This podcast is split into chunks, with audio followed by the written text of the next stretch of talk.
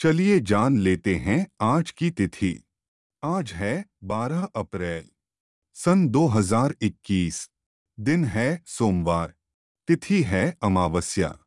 अमावस्या तिथि आज सुबह आठ बजे तक रहेगी। इसके बाद प्रतिपदा तिथि आरंभ होगी।